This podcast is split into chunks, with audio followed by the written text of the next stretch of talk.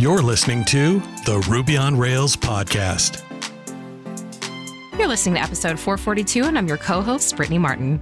Dave Paola is the founder of Sierra Rails, a new development agency based on the idea that combining Ruby on Rails with the apprenticeship model can produce big results. Dave loves the outdoors, dogs, and obviously Ruby on Rails. We're turning again from episode 307. Welcome back, Dave. Thank you, Brittany. It's great to be here. So, we covered your developer origin story, and listeners, I highly recommend that you listen to episode 307 before. So, tell us what has happened in your world in the last two years, Dave. Yeah, it's been quite a rocky two years, honestly, with COVID and with everything that's happened. Last time we spoke, I was attempting to launch a co working space management platform startup, which is a mouthful. And unfortunately, like many other businesses, that one was a casualty of COVID. And so after that happened, lockdowns happened, kind of shut down all of our customers. I kind of did what is now known as fractional CTO work in a variety of industries. First thing I did was I worked on a virtual office product, which was really fun. Worked with a friend. It was this really cool virtual office that had proximity audio visual. We were anticipating that everybody was going to work from home forever and wanted to have little digital avatars walking around the virtual office. I prototyped it with DragonRuby and then we eventually made it more of a mature product. It was really cool. The unique thing about this product was that it was rendered isometrically. I just had a ton of fun working on that, kind of like a SimCity style visualization. Then I worked at a dog training startup for a little while, which was a really cool experience. And then for the last year or so, year and a half, I've been working with a team out of Dallas, Texas, working on what I often describe as an extremely boring business, an extremely boring technology, but an incredibly important product and incredibly lucrative product, which is water leak detection and prevention in big apartment buildings. So that like sums it up. It's been an interesting few years. Met some terrific people, learned about a bunch of different industries and new product niches. And on a more personal note, I think in the last decade or so, it's over the last two years been the first time I've ever considered moving back east. Currently live in Tahoe, and I've been considering moving to a city I know is near and dear to your heart, Brittany, Pittsburgh, Pennsylvania. Get out, Dave. What? oh, like shrieking in my little recording closet. I would love that so much.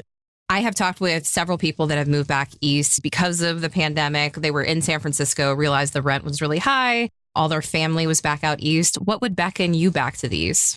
Well, you know, my sister was in San Francisco for several years, and she actually made the move back to Pittsburgh during COVID in 2020. And so I've actually been to your fair city several times. I have a large extended family in Pittsburgh, even though I grew up in Ohio. And being out west is kind of tough to be away from your family for so long, especially as everyone's getting a little older. And my sister moved back. And so it's just kind of like there's a gravity to it that I am honestly a little surprised that I'm feeling, but say la vie. Okay. Well, that whole time that you were acting as a fractional CTO, was it always with Ruby and Rails? 99% yes. The virtual office product, I prototyped it with DragonRuby, got really into the game engine, and eventually had to move away from the prototype into the real product, which was an Electron app that used the Pixi game rendering engine. So that was the first time in a long time I was kind of a JavaScript developer there for, I don't know, nine months, 10 months, something like that. Well, we talked about this in the pre show, but this episode was highly anticipated on Twitter just because the topic of junior developers is an always an important topic, but one that has been particularly hot lately. And I was excited to bring you on to talk about the origin behind Sierra Rails. Yeah, you're right. It's it is that has been a hot topic recently. I think in order to understand my involvement here or to understand Sierra Rails, you kind of have to wind the clock back and understand my relationship with the developer bootcamp industry. I'm not sure who of your listeners knows much about me, so I'll give like a very, very brief history here. And Brittany, I know you also have a relationship with Developer Bootcamp, so and I'd love to hear if there's anything along the way that you think I'm missing out on or omitting, please let me know. But if you wind the clock back to 2012, which can sometimes feel like ancient history now, my friends and I were introduced to a really special individual who was launching the very first cohort of the very first, to my knowledge, in person developer bootcamp. I won't say his name to preserve his privacy, but he's an exceptional individual and we learned a lot from him. We visited the office pretty frequently. They had this really humble San Francisco rented office on Fifth Street. It was not what you would anticipate a venture backed startup's office to look like. It was very much a rough and tumble kind of a place. What we saw happening there was really magical, though. This guy had identified maybe 25 or 30 people. Maybe it was actually a lot less than that. I can't quite remember. But we thought, you know, he had the whole office set up with pairing stations. And we thought, we watched as he essentially over 12 weeks got each and every one of his graduates hired into developer roles at tech companies. And we thought, wow, how can we boost the impact of this? And we talked to him about this at great length and we decided, let's try to put this online. And that was kind of the genesis of Bloc. We launched in 2012. And I'll skip over just a gigantic amount of details here, but boot camps end up looking very different online than they do in person, as I know you're well aware. You know, we were really idealistic. We really wanted to change education. One of the things that I talked a lot about in many of my recruiting pitches and investor meetings, and indeed sometimes even in customer facing info sessions, was you know, if you look at many of the problems in society, many, many of them, if you really take like a root cause analysis perspective on it, a lot of them come back to education. What kind of education do people get when they're young? What kind of teachers do they interact with? What kind of lessons do they learn? And we thought at the time, most people didn't really need college degrees in order to get a job as a developer. I still believe that. That hasn't changed. What has changed, though, is that many, many other people saw the opportunity that developer boot camps represented and got dollar signs in their eyes. Mm-hmm. And in person developer boot camps came to dominate that landscape. They controlled the messaging, they controlled the metrics by which these programs were kind of judged, engaged in the eyes of consumers, some good and some not so good. Anyway, as we grew and learned more and more about what it took to instill the proper skills in our students, by the way, we had thousands of students enrolled concurrently, so it looked very different than an in person developer boot camp. We tried lots of different things and learned a lot of meta lessons along the way about building programs like that. In particular, they're very difficult to iterate on quickly.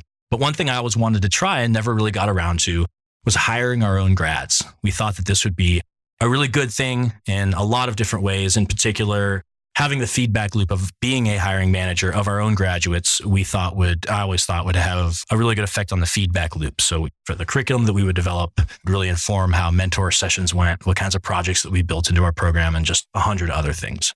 Anyway, so we never quite got to it. There was one company that was really great at it, not just for our program, but you know, any bootcamp graduate. There was an ideal company that they wanted to always get a job at and that we always wanted our grads to get a job working at was Pivotal Labs. And later on, Thoughtbot kind of entered that, that scene as well. And so Pivotal Labs was well known for hiring juniors in pairs. They had a really great onboarding experience. They had really great deal flow and client facing projects. And it was just this awesome place where if I wanted to go hire a developer for a while there, I would go look and I would find graduates or developers who worked at Pivotal Labs for 18 months. And those would be like the perfect developer to hire. And so as these agencies have matured, they have kind of moved away from their role in some cases as that best place on the planet to get your first developer job. Some people may disagree, and that's okay. But anyway, I think there's a big opportunity here after thinking a lot about this for a long time and watching the landscape evolve. I can kind of see that, you know, in my opinion, or at least from looking out my own eyes, can't really say that any particular company has really filled this void yet. You mentioned this is kind of a hot topic right now, despite quite a bit of activity talking about this topic. I actually think there are, it's non zero, but there are precious few actual initiatives out there that are helping concretely to get junior Rails developers their first jobs at great companies. So that's kind of what Sierra Rails is. I see it as an opportunity essentially to help juniors launch their careers. So I have definitely a couple follow up questions to that. So I would say that I know that Bloc wanted to be able to hire its own developers. And I think the question of it was whether or not you hire those developers immediately after graduating the boot camp. I know a lot of us returned as mentors, but you're right, Dave. We typically had a couple years of experience underneath our belts before we came back. And I agree, it's definitely a problem where you want to solve that immediate first job as you're getting out of the boot camp. And so that is definitely a tricky one. And I think that we can all agree that everyone says, yes, you should hire juniors, but we don't have enough people out there putting Right. Putting your money where your mouth is. Putting your money where your mouth is, for sure. And so I love the idea of Sierra Rails in that respect. I think you would agree too that we've had some boot camps as well. And this was definitely some nefarious activity where they would claim such a high hiring rate, but really they were just hiring their grads back after they graduated to do really nothing. Exactly. And they weren't really growing at all, which is exactly. a disappointing thing. And furthermore, I think that highlights, you know, there's just probably a hundred thousand lessons that we could talk about from that industry. But now I think that does highlight one of the things that has been a struggle to look back on is that there are some things that optically would not make the most sense from a PR or from a marketing perspective, but would actually be better for the students. And this is one of those things that I really struggled with at a time that we all really struggled with at the time at Bloc was some of these problems were much, much more difficult, I think, than often are discussed on the Twitterverse. But nonetheless, I remember those days very fondly, and I still retain the spark of desire to help juniors launch their careers.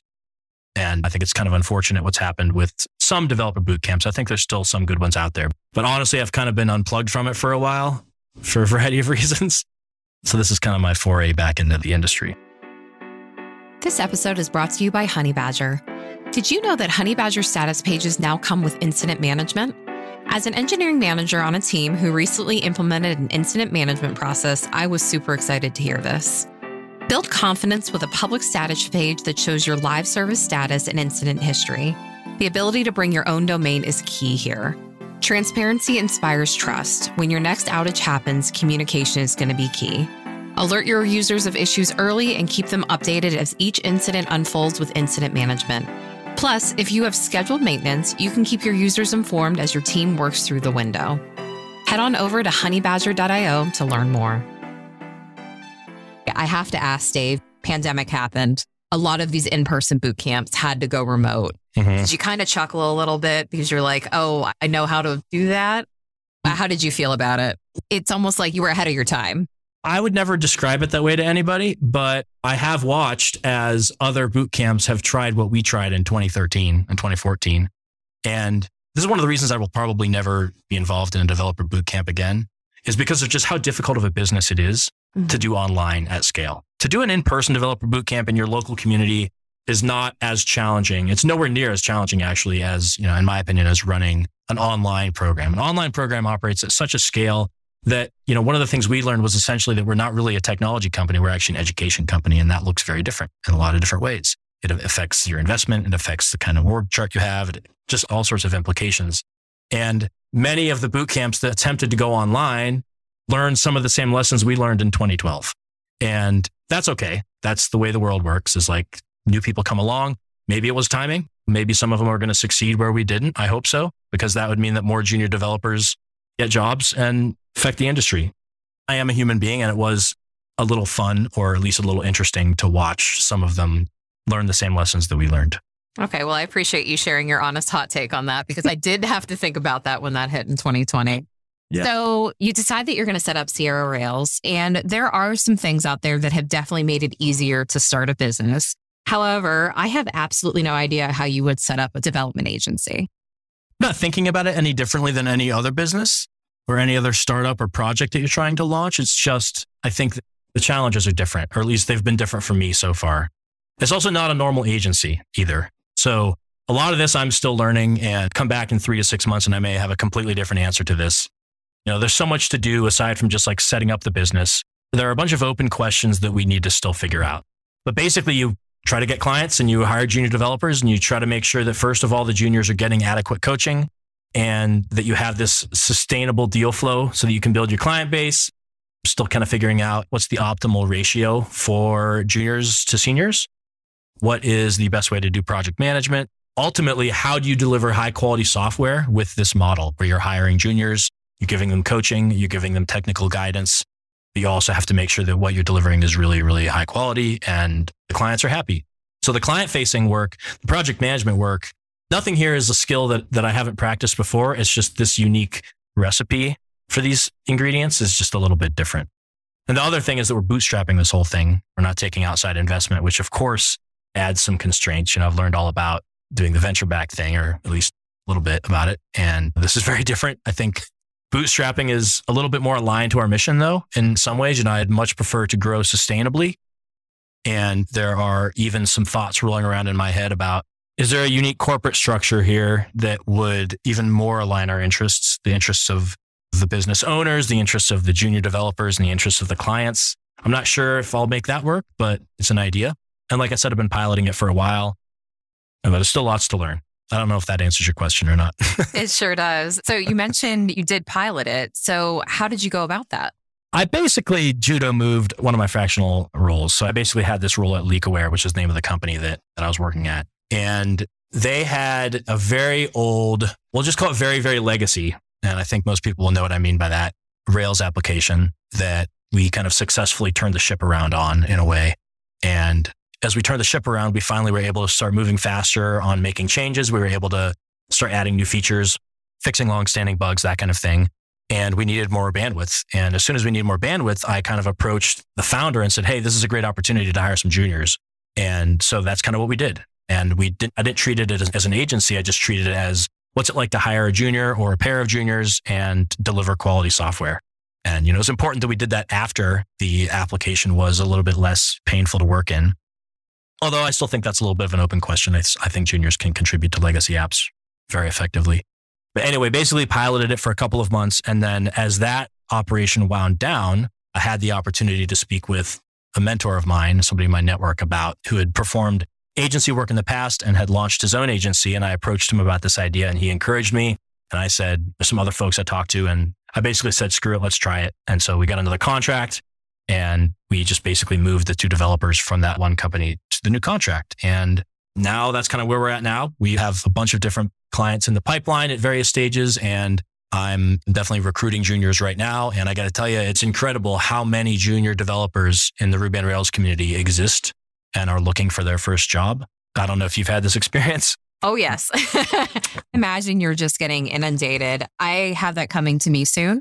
We currently have a dual role at TextUs where we're hiring a senior Rails developer. As soon as we close in on that hire, that person is going to help us hire a junior. That's so awesome. I'm very excited about this. This is new for us, but I'm so curious, Dave, like, who is the ideal junior for you and what does that pipeline look for you? Are they emailing you, DMing you? Like, what does that look like? That's interesting that you're asking if they're DMing me because I got to tell you, I made this announcement a couple weeks ago, maybe a month and a half ago now. And this is by far and away the most active I've ever been on Twitter. And it's not, not just like posting on Twitter, but the DM activity has been insane. I mean, actually insane. And some of it is a little overwhelming, but a lot of it is also really valuable. Like I'm connecting with some really great people agency owners, other senior engineers who want to help. And I've kind of forgotten, I've been out of the education world for a long time and kind of forgotten about education attracts such mission driven people, people who just really care about making the world a better place. And as trite as that sounds, I've kind of forgotten about that. The offers of help that I've received are just overwhelming and so much appreciated. And I think it's going to make a big difference in the outcome here. But anyway, your question was about the ideal apprentice. I mean, it's just the ideal developer bootcamp graduate who's looking for their first role. Pivotal was able to kind of, back in the day, they were able to kind of skim the cream off the top. And so I'd like to be able to do that as well. Rolling around in my head there is the ideal senior. You, know, you can't just hire juniors and expect them to deliver quality software. So we also need to hire great experienced engineers who love paying forward the great mentorship that they've had in their careers. They're not afraid to get down and dirty with the team on specific coding decisions, architecture decisions, we want them to know the value of the Socratic method and making good judgment calls about when to let those less experienced folks kind of suffer through the problem for a while and when to get them unstuck, that kind of thing. So, Brittany Martin, I'd love to recruit you. I realize probably not realistic right now, but I think the ideal senior would be someone like Brittany Martin. So that is a bold statement to make on a recorded podcast, Dave. I love it. But you also made the bold statement that you're going to move back to Pittsburgh. So all things are truth here. So I will take it and I appreciate it. That, you, can, that... you can cut that if you want. oh, I'm keeping it. Great. But in all seriousness, what does a day in the life look like for you? Are you pairing with these juniors? Are you doing more of the management, the architecture, the client interfacing? Is it everything? Are you just spending the whole day on Twitter? What's it like for you right now, Dave? Right now, I'm doing everything. We have a standing meeting every morning with my development team. And that's the opportunity. We recently have started to block off more than just the 15 minutes for stand up, but we now treat that as like the dedicated pairing time or the dedicated get unstuck time. Obviously, they get themselves unstuck or I help them out whenever they do get stuck if they need it. But we now have that dedicated time. I spend my time in a mix of pairing with them, helping them work through problems, answering their questions, talking to clients. I do a lot of client work, facing work. We have this model where we work in weekly chunks of work, but we talk to the clients on a biweekly basis. Who knows that might change? Experimenting with lots of different things right now, but there's the cadence of client communication. There's figuring out who the next clients are going to be. So I take probably four or five client facing calls a week right now. So managing that pipeline is also not a trivial amount of work. It's just a humongous number of things. It's been a while since I've been in this type of role too. So, but it's fun. Yeah, honestly, you sound so invigorated, Dave. It's really great. Like listeners, I hope you're getting that like infectious energy that's coming from Dave. I- I'm going to compliment you, Dave, because you've you've always been this way. Even though you've been CTO, you've been the technical co-founder, you've always had your hand in the business. You are that unicorn hybrid person, and Oh my so gosh. I'm not surprised. I'm not surprised that you're thriving in this role. Well, those are very kind words. I appreciate that. And I'll just say that I enjoy going to bed tired every day. This episode is also brought to you by Scout APM. Scout is an industry leader in application performance monitoring. This low overhead tool is designed to help Ruby developers find and fix performance issues. Scout's intuitive UI and tracing logic ties bottlenecks to specific lines of code and allows you to quickly pinpoint and resolve issues like N plus one queries, slow database queries, memory bloat, and more. Scout's unlimited seats and applications allow teams to collaborate without additional costs and makes it easy for any member of your team to become a performance pro. See for yourself why developers worldwide call Scout their best friend with a free 14 day trial, no credit card needed. As a special offer for Ruby on Rails listeners, Scout will donate $5 to the open source project of your choice when you deploy.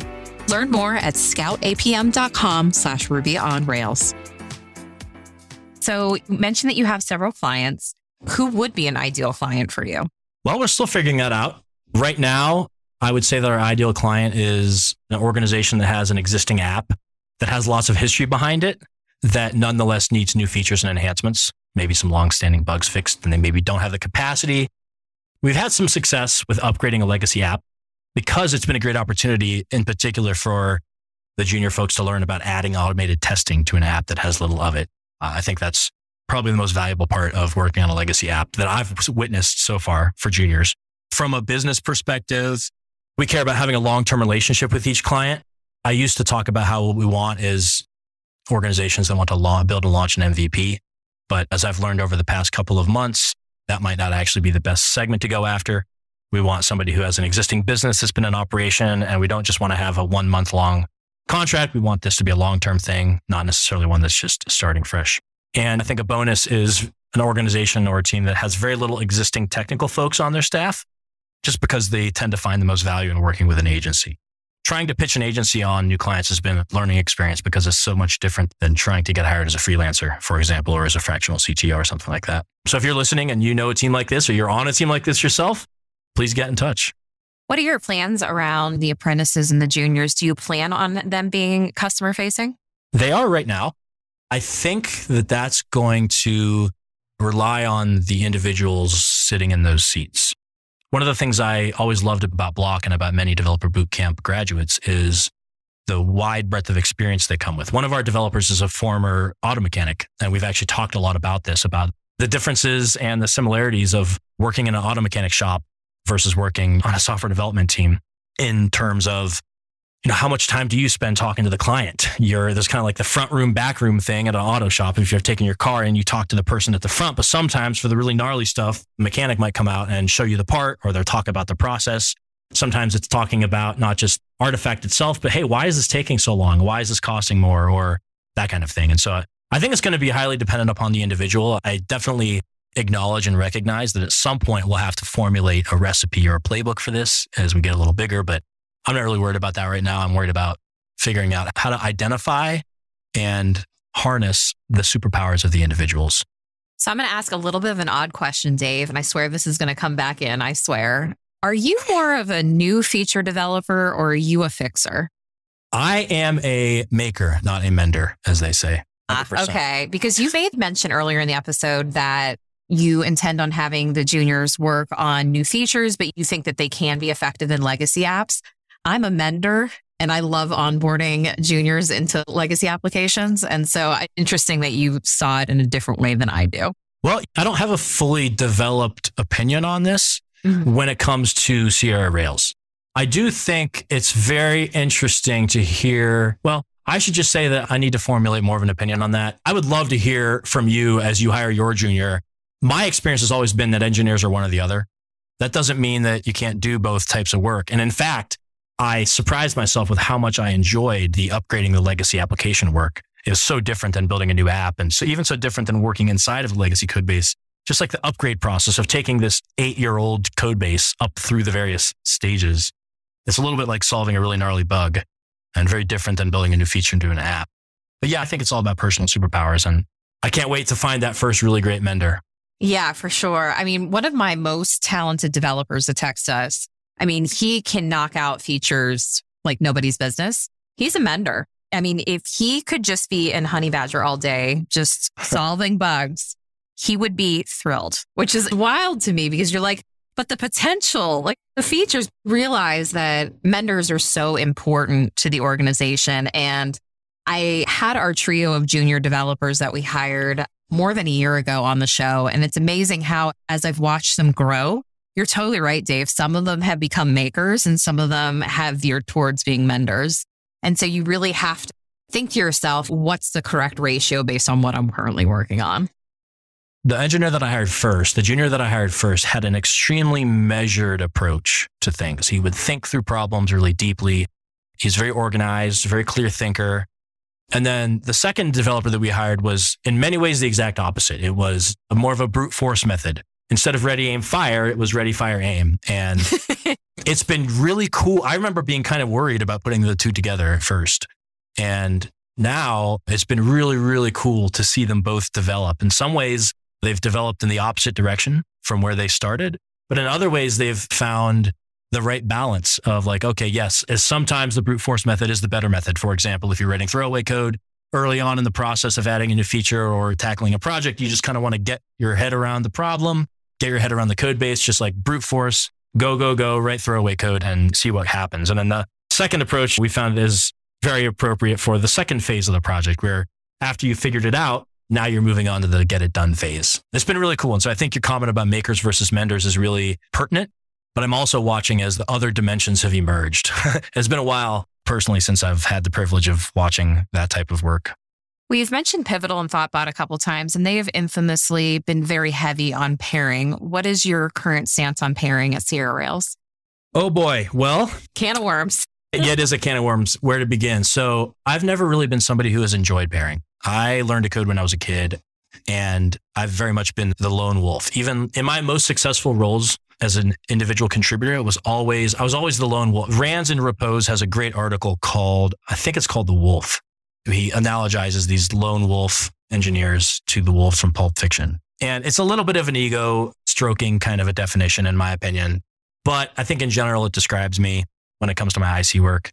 But in the last six months, I have to tell you, I've learned a lot about pairing and I've come around. If I need to put my hands on the keyboard and build something new, it's unlikely that I'll choose to pair with somebody on it. But when it comes to accelerating the skills acquisition of a junior developer, I don't know if there is another more powerful force in the universe than pairing.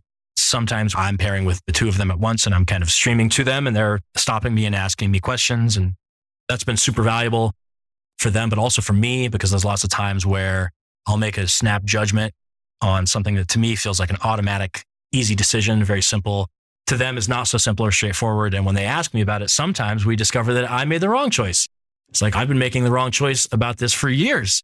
And all it took was five, six minutes of them watching me do my thing. And I learned something too by having to articulate it. So there's lots of little things like that that happen when we pair as well. And maybe now is the time to say that on that topic, by the time this show airs, I would imagine that we will have launched the very first episode of our podcast, which describes this in great detail. Ah, I'm so like excited. Another podcast. So, what's going to be the name of the podcast? And you're right, it probably will be live by the time this episode goes out. So, we'll definitely link it up in the show notes, but please tell me all about it. Yeah. So, I don't want to treat this just as a plug for the podcast. So, I'll be brief, but um, I'm very excited by this. It actually wasn't even my idea, it was one of our developers' ideas. Basically, we're calling the podcast, it's a working title, exposing your ignorance. So it'll be at exposingyourignorance.com. And it's all about the lessons that we're learning building this agency. The very first episode is the three of us just having a conversation about why hiring juniors in pairs works really well. So it goes over just a whole bunch of stuff about pairing and about the lessons they've learned and, you know, some of the lessons that I've learned as well. So please check it out and give us feedback. Amazing. Well, I always wrap on the thoughts from you on the future of the Ruby and Ruby on Rails communities, but I'm going to spin it a little bit, Dave. You literally have the word Rails in the development agency's name. so clearly you went with Ruby on Rails. Why? Yeah. So the name is a combination, obviously, of two things that I love Ruby on Rails and the Sierra Nevada mountains where I currently live. You know, I think this was a hard decision. It may not be as simple as it might look. I think I remember struggling with this at Bloc as well. I was in so many meetings where we talked about the future of the developer bootcamp industry and isn't the whole world moving to JavaScript? And it seems like the whole world is moving to JavaScript. And at the time, I still kind of believe this. I think what we'd like to do is focus on long term career growth. And this is kind of like asking if you wind the clock back a few decades, this is an imperfect analogy, but I'm going to use it anyway. It's kind of like asking, you know, should I maybe the 70s?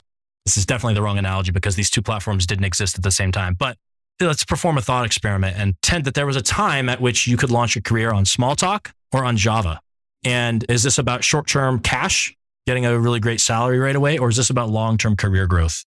And I would argue that I would like junior graduates, junior developer, Rails developers to launch their career on Ruby on Rails for a variety of reasons that we could discuss at length.